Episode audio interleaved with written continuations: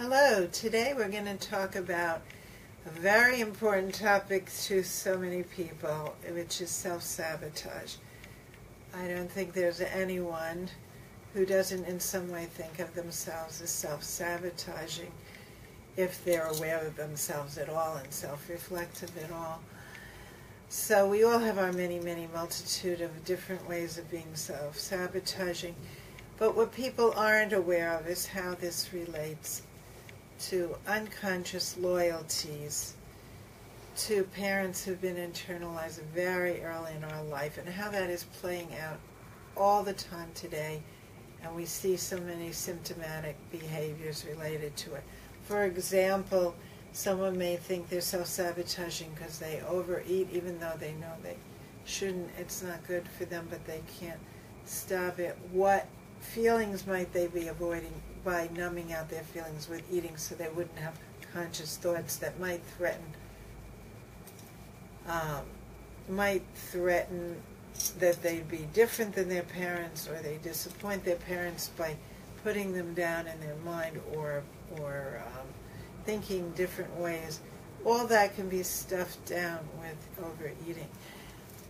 Or somebody who smokes when they know these days that they could be on a slow path to suicide through smoking. Yet, in addition to the physical addiction, there's some mental addiction that they won't go out and get the physical help they need to stop the smoking because they're still they're also trying to numb out feelings that might come up or thoughts they might have related to feelings that they're avoiding and so they continue a habit that's self-sabotaging. Or there are other forms of self-sabotage that might not be affecting one's health so immediately, more, but are obviously impeding someone from getting ahead, like constant procrastination, or um, having always being late for deadlines, um, or always being late or always um, um, overreacting and not thinking first and allowing any self-reflection about how one reacts to one's mate, even though it creates the same argument over and over and over again.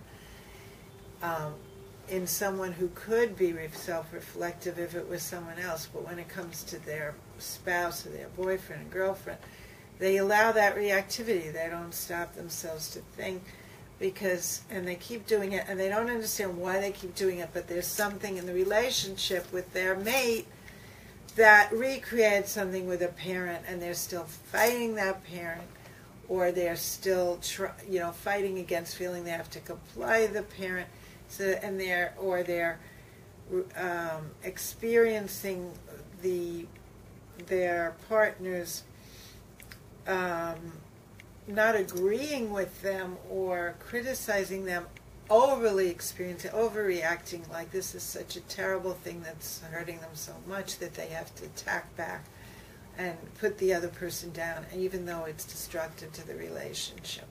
But people will keep doing this again and again. They say, well, why am I doing this? I know it's destroying my relationship. Sometimes they go to the couples therapist and they say, how come I don't. I we finally came because we need a third person. I keep doing this. I know I'm doing it. I think I understand why I'm doing, it, but I don't. I can't stop doing it. And but then they find out with the couples therapist, they not, they might know on one conscious level why they're doing it because they're angry at their boyfriend or girlfriend for something they don't feel they're in an inferior position they they they are complying too much with the other or they're too much for the other. They want to get back and or at them they want to or they they feel their needs aren't being met sexually or something is going on. But that's still more on the surface consciously. What they don't know is the unconscious background of how behind that anger at the mate or behind that sense of you know contemptuous attack and putting the other down so reflexively there's some feeling of inferiority that goes back to the parent and some recreation of the parent putting them down in a contemptuous way. Or and how they're trying to both get back at the the, the parent through their mate or or their um, uh, either getting back at them or they're um, submitting to them.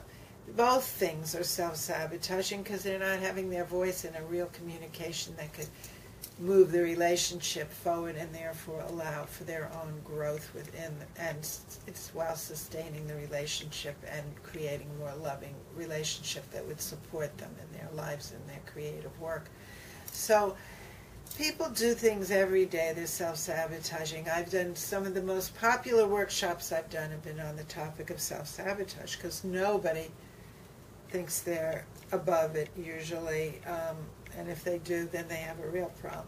But most people know they have they're self-sabotaging in some way. Um, as we get healthier, we're more aware of that we have unconscious loyalties to parents that make us create and recreate the same forms of self-impeding behavior, or um, or or overly aggressive reactive behavior, or procrastination, or doing things that are like beating up ourselves in our mind and critic- attacking ourselves every time we make a mistake as if it's life and death rather than just learning from the experience. These are all forms of self sabotage. But what people aren't aware of, unless they really go into a psychoanalytic situation where they're getting to the unconscious understanding of what they're recreating in the present with people and with themselves, that goes back to their relationships with their early parents, they don't understand. If they don't do that, they they're really in the dark about how something that might be considered good, being loyal to one's parents, because our parents tried to do the best for us, really becomes pathological and self-destructive and self-sabotaging when our loyalty to our parents is at our own expense and it's in some ways irrational. It's like, as an adult, still trying to comply with being the good little boy or girl for the parent, even though now they're a parent who they know in the present wouldn't want them to be like that anymore. But they've internalized a parent from their childhood who wanted them to be the good little boy or girl and not speak up too much about any difference of opinion or so they still may do this, or they may react against it by having to say every opinion they have with such hostility that their mate is put off, or their for colleagues are put off, or anyone they're dealing with. So um, we do a lot of things out of loyalty, sometimes to be good for the parent, sometimes to protect the image of the parent sometimes we will rather see every bad fault in ourselves and pick ourselves apart than acknowledge to ourselves that our partner has problems. First of all, we might not I want to acknowledge that because we can feel we can control what we do. We can't control now. It's better to see what's uh, in ourselves. Of course, there are people who do the opposite and only see what's in the partner and not even look at themselves.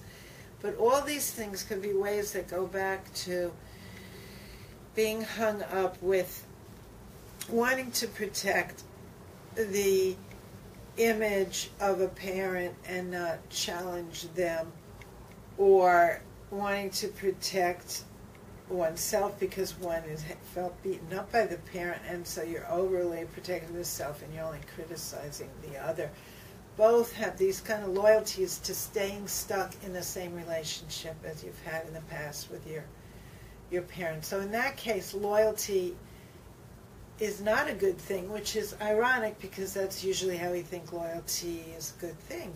That means, you know, we'll stick with someone that through bad times, you know, the old vow in the marriage contract, till death do us part. We go through sickness and we go through bad times together. We go through anger together and still try to love each other and, and stay together and develop lives together. So that would be positive sense of loyalty. But loyalty becomes a rather perverse thing when it's used against our development and against our being in the present and really being aware of who we're dealing with today and who we are today and could become as opposed to still acting like in some ways like a child who's just protecting the parents from are achieving too much because we might go beyond them and then we feel too guilty. Or we're we're we're just terrified that we lose the connection with the parent and we haven't internalized one enough a secure sense of a parent being there. So we're so terrified of being all alone in the world and, and terrified anytime that we would criticize someone we know that they leave us that the terror of being left and all alone makes us then inhibit and not speak up about things that are problems, and that creates build up resentment, and which ends up sabotaging our relationship because our anger will come out in indirect ways rather than in communication, where we're really dealing with what we would like different with our partners. So that that um, way of not communicating, but rather enacting things that through resentment building up in the self when we don't express anger, or um, also creates a sense of the other not really being able to connect with us because they don't know where we're coming from if we're not telling them what we don't like as well as what we do like. And some people also just are always saying what they don't like and can't say what they do like. Also, that also goes back to parents. Maybe one had a parent who was all the time pointing out your faults because they thought that would make you a better, know how to grow up better and, and take care of yourself better, be a better person. Maybe consciously they thought that. Or maybe they were just getting back at you for what their parents did to them. But you're then continuing this attack, and if you're afraid to express it openly, you don't say anything negative. You, express it openly and don't say anything positive. That's bad for the relationship. So, anytime something is repeated in the same way it happened with the parent, and therefore is an unconscious loyalty to the parent, or it's repeated in an oppositional way. You know, you try to marry the person who's totally not like your parent if you think there's something your opposite sex parent if you if you think there's something that you don't would never want to be with someone like that. So you try to pick something different. Often then you've picked someone who has underneath similar problems, but you try and do the opposite. Well then we could also just try to do the opposite in behavior of what we did with the parent. If they were very critical with us, we might be so overly intent on not being critical with our mates or not being critical with our child that we fail to give them any communication about what we don't like, what we do like, or what's wrong, or how what they're doing that so we don't help them to learn and grow about where we're coming from. We don't communicate and the connection is lost. And resentments build up and the other feels in the dark about where you're at this is all part of loyalty to repeating something that was there with a parent, but we're doing it with our mate or with colleagues or with friends and people in the world now. And then we don't we don't have a freedom to just speak our minds in a related, thoughtful way where we can communicate and come to understand each other and what our needs are in a relationship.